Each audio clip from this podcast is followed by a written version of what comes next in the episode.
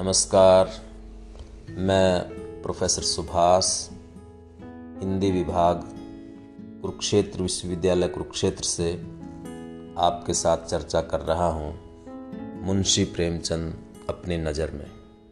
दोस्तों, जिस लेखक की रचनाएँ हमें अच्छी लगती हैं, उस लेखक के बारे में जानना हमेशा ही रोचक होता है। साहित्य के माध्यम से ही हम उसकी ज़िंदगी को पूरी तरह नहीं जान सकते।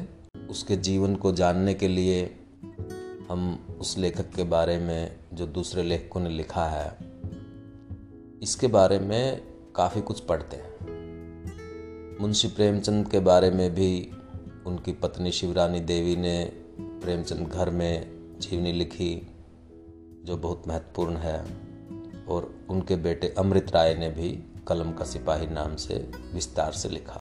और अन्य लेखकों ने भी प्रेमचंद के बारे में बहुत सी बातें लिखी हैं जिससे हम उनकी साहित्य के सरोकारों की, उनकी रचना प्रक्रियाओं की, उनके मंतव्यों की, उनके काम करने के ढंग की और जीवन के बारे में दृष्टिकोण की जानकारी मिलती है। लेकिन एक लेखक खुद को कैसे देखता है वो अपनी नज़र में कैसा है, ये जानना भी कम दिलचस्प नहीं होता।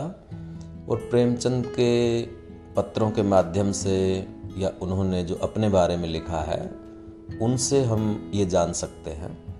दोस्तों, इसी तरह के दो पत्र उन्होंने 1934 में इंद्रनाथ मदान को लिखे थे। इंद्रनाथ मदान मुंशी प्रेमचंद के साहित्य पे शोध कर रहे थे। और उसी के संदर्भ में उन्होंने कुछ प्रश्न लिख करके भेजे थे उनको। प्रेमचंद ने उन प्रश्नों के उत्तर दिए हैं। उस समय प्रेमचंद मुंबई थे, फिल्मी दुनिया के अंदर। वहीं से ये पत्र लिखे थे। प्रिय इंद्रनाथ जी असनेलेट रोड, मुंबई, सात दिसंबर 1934 अब मैं आपके प्रश्नों पर आता हूँ। अपने घर की मेरी बचपन की स्मृतियाँ बिल्कुल साधारण हैं। ना बहुत सुखी, ना बहुत उदास। मैं आठ साल का था, तभी मेरी माँ नहीं रही। उसके पहले की मेरी स्मृतियाँ बहुत धुंधली हैं। कैसे मैं बैठा अपनी बीमार माँ को देखता रहता था, जो उतनी ही मोहब्बती और मौका पड़ने पर उतनी कठोर थी, जितनी कि सब अच्छी माएँ होती हैं। मैंने उर्दू साप्ताहिकों में और फिर मासिकों में लिखना शुरू किया। लिखना मेरे लिए बस एक शौक की चीज़ थी। मुझे सपने में भी ख्याल न था कि मैं आखिरकार एक दिन लेखक बनूँगा। मैं सरकारी मुलाजिम था और अपनी छुट्टी के वक्त लिखा करता था। उपन्यासों के लिए मेरे अंदर एक न बुझने वाली भूख थी। जो कुछ मेरे हाथ लगता, मैं चट कर जाता। उसमें कोई भले बुरे का चुनाव करने की तमीज़ मेरे अंदर न थी।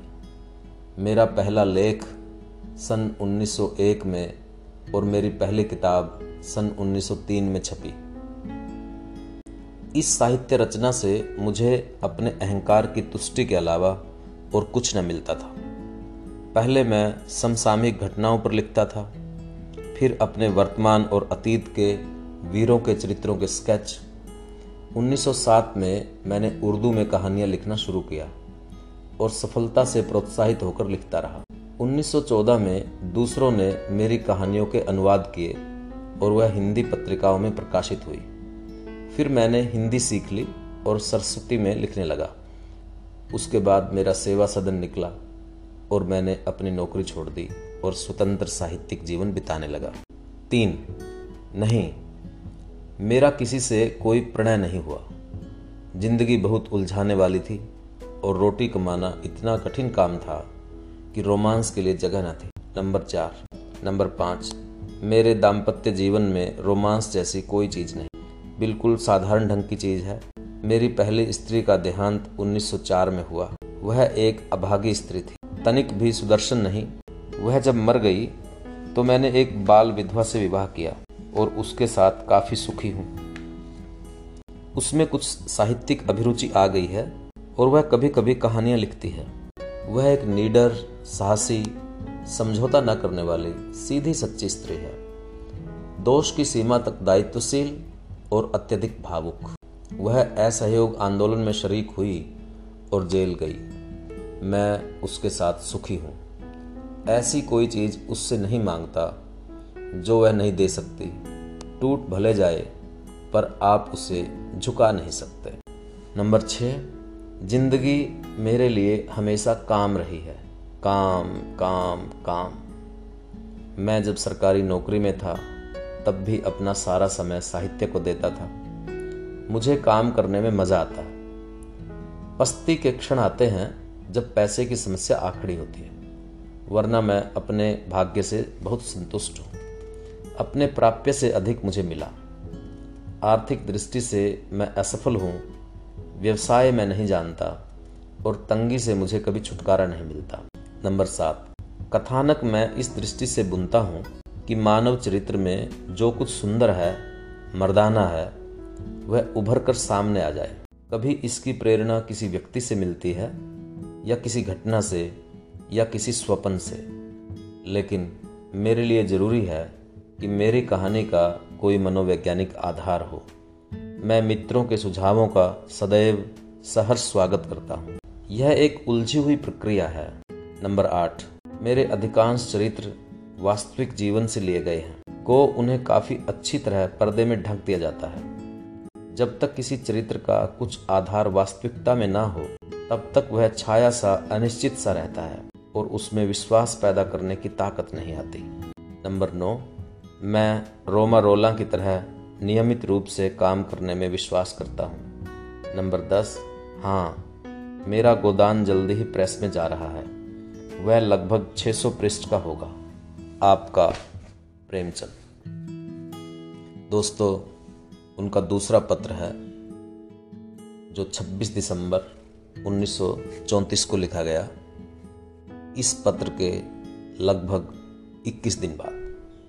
प्रिय श्री इंद्रनाथ जी, एक सौ अड़सठ सरस्वती सदन, दादर, मुंबई 14 26 दिसंबर 1934 आपका 16 तारीख का खत पाकर खुशी हुई। आपके सवालों के जवाब उसी क्रम में नीचे देने की कोशिश करता हूँ। नंबर एक, मेरी राय में रंगभूमि मेरी कृतियों में सबसे अच्छी है। नंबर दो मेरे हर उपन्यास में एक आदर्श चरित्र है, जिसमें मानव दुर्बलताएँ भी हैं और गुण भी मूलतः आदर्श। प्रेमाश्रम में ज्ञान शंकर है, रंगभूमि में सूरदास है, उसी तरह कायाकल्प में चक्रधर है कर्म भूमि में अमरकांत है। नंबर तीन, मेरी कहानियों की कुल संख्या लगभग ढाई सौ है। अप्रकाशित कहानियाँ मेरे पास एक भी नहीं है। नंबर चार हाँ मेरे ऊपर टोलेस्टोय, विक्टर ह्यूगो और रोमे रोला का असर पड़ा है। जहाँ तक कहानियों की बात है, शुरू में उनकी प्रेरणा मुझे डॉक्टर रविंद्रनाथ से मिली थी। नंबर पाँच। मैंने कभी संजीदगी से नाटक लिखने की कोशिश नहीं की। मैंने एक दो कथानकों की कल्पना की, जो कि मेरे विचार में नाटक के लिए अधिक उपयोगी हो सकते थे। नाटक का महत्व समाप्त हो जाता है, अगर उसे खेला न जाए। हिंदुस्तान के पास रंगमंच नहीं है। विशेषतः हिंदी और उर्दू के पास। रंगमंच के नाम का मुर्दा पारसी स्टेज है, जिसके नाम से मुझे होल होता है। इसके अलावा मैं कभी नाटक की टेक्निक और रंगमंच की कला के संपर्क में नहीं आया। इसलिए मेरे नाटक सिर्फ़ पढ़े जाने के लिए थे। क्यों न मैं अपने उपन्यासों से ही चिपका रहूँ, जिनमें मुझे नाटक से कहीं ज़्यादा गुंजाइश अपने चरित्रों के उद्घाटन के लिए मिलती है। इसीलिए मैंने अपने विचारों के वाहन के रूप में उपन्यास को पसंद किया है। अब भी मुझे उम्मीद है कि एक दो नाटक लिखूँगा। जहाँ तक आर्थिक सहायता की बात है, हिंदी या उर्दू में यह जींस ढूंढे नहीं मिलती। आप बदनाम हो सकते हैं, पर आर्थिक रूप से स्वतंत्र किसी प्रकार से नहीं।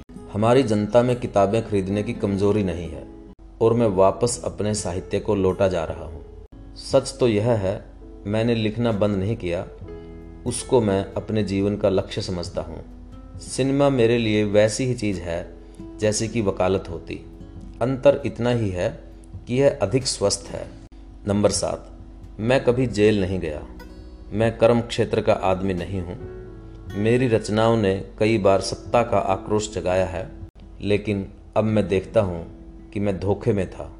मेरी एक दो किताबें जब्त हुई थी। नंबर आठ मैं सामाजिक विकास में विश्वास रखता हूँ। हमारा उद्देश्य जनमत को शिक्षित करना है। क्रांति ज़्यादा समझदार उपायों की असफलता का नाम है। मेरा आदर्श समाज वह है जिसमें सबको समान अवसर मिले। विकास को छोड़कर और किस ज़रिए से हम इस मंजिल पर पहुँच सकते हैं? लोगों का चरित्र ही निर्णायक तत्व है। कोई समाज व्यवस्था नहीं पनप सकती जब तक कि हम व्यक्तिशः उन्नत ना हो। कहना संदेहास्पद है कि क्रांति से हम कहाँ पहुँचेंगे। यह हो सकता है कि हम उनके ज़रिए और भी बुरी डिक्टेटरशिप पर पहुँचे, जिसमें रंच मात्र व्यक्ति स्वाधीनता ना हो। मैं रंग ढंग सब बदल देना चाहता हूँ, पर ध्वंस नहीं करना चाहता। अगर मुझमें पूर्व ज्ञान की शक्ति होती और मैं समझता कि ध्वंस के ज़रिए हम स्वर्गलोक में पहुँच जाएँगे तो मैं ध्वंस करने में आगा पीछा नहीं करता। नंबर नौ, सर्वहारा वर्ग में तलाक एक आम चीज़ है। तथा कथित ऊँचे वर्गों में ही इस समस्या ने ऐसा गंभीर रूप ले लिया है। अपने अच्छे से अच्छे रूप में विवाह एक प्रकार का समझौता और समर्पण है। अगर कोई दंपत्ति सुखी होना चाहते हैं तो उन्हें एक दूसरे का लिहाज करने के लिए तैयार रहना चाहिए। ऐसे भी लोग हैं जो कि अच्छी से अच्छी परिस्थितियों में भी कभी सुखी नहीं हो सकते। यूरोप और अमेरिका में तलाक अनहोनी चीज़ नहीं है। बावजूद सारी कोर्टशिप और आज़ादी के साथ एक दूसरे से मिलने जुलने के। पति पत्नी में किसी एक को झुकने के लिए तैयार होना ही पड़ेगा। मैं यह मानने से इनकार करता हूँ कि केवल पुरुष ही दोषी है। ऐसे भी उदाहरण हैं जहाँ स्त्रियाँ झगड़ा पैदा करती हैं तरह तरह की शिकायतों की कल्पना कर लेती हैं। जब यह निश्चय नहीं है कि तलाक से हमारे वैवाहिक जीवन की बुराइयों का इलाज हो जाएगा तो ऐसी हालत में मैं उस चीज़ को समाज पर लादना नहीं चाहता। यह ठीक है कि ऐसे भी केस हैं जहाँ तलाक अनिवार्य हो जाता है, मगर मेल न बैठना मेरी समझ में नक चढ़ेपन के अलावा और कुछ नहीं। तलाक, जिसमें बेचारी पत्नी के लिए कोई व्यवस्था नहीं है, यह मांग केवल रुग्ण व्यक्तिवाद की ओर से आ सकती है। समता पर आधारित समाज में इस चीज़ के लिए कोई जगह नहीं है। नंबर दस, पहले मैं एक परम सत्ता में विश्वास करता था। विचारों के निष्कर्ष के रूप में नहीं, केवल एक चले आते हुए रूढ़िवाद विश्वास के नाते। वह विश्वास अब खंडित हो रहा है। निसंदेह, विश्व के पीछे कोई हाथ है। लेकिन मैं नहीं समझता कि उसको मानव व्यापारों से कुछ लेना देना है। उसी तरह जैसे उसे चींटियों या मक्खियों या मच्छरों के झमेलों से कुछ लेना देना नहीं।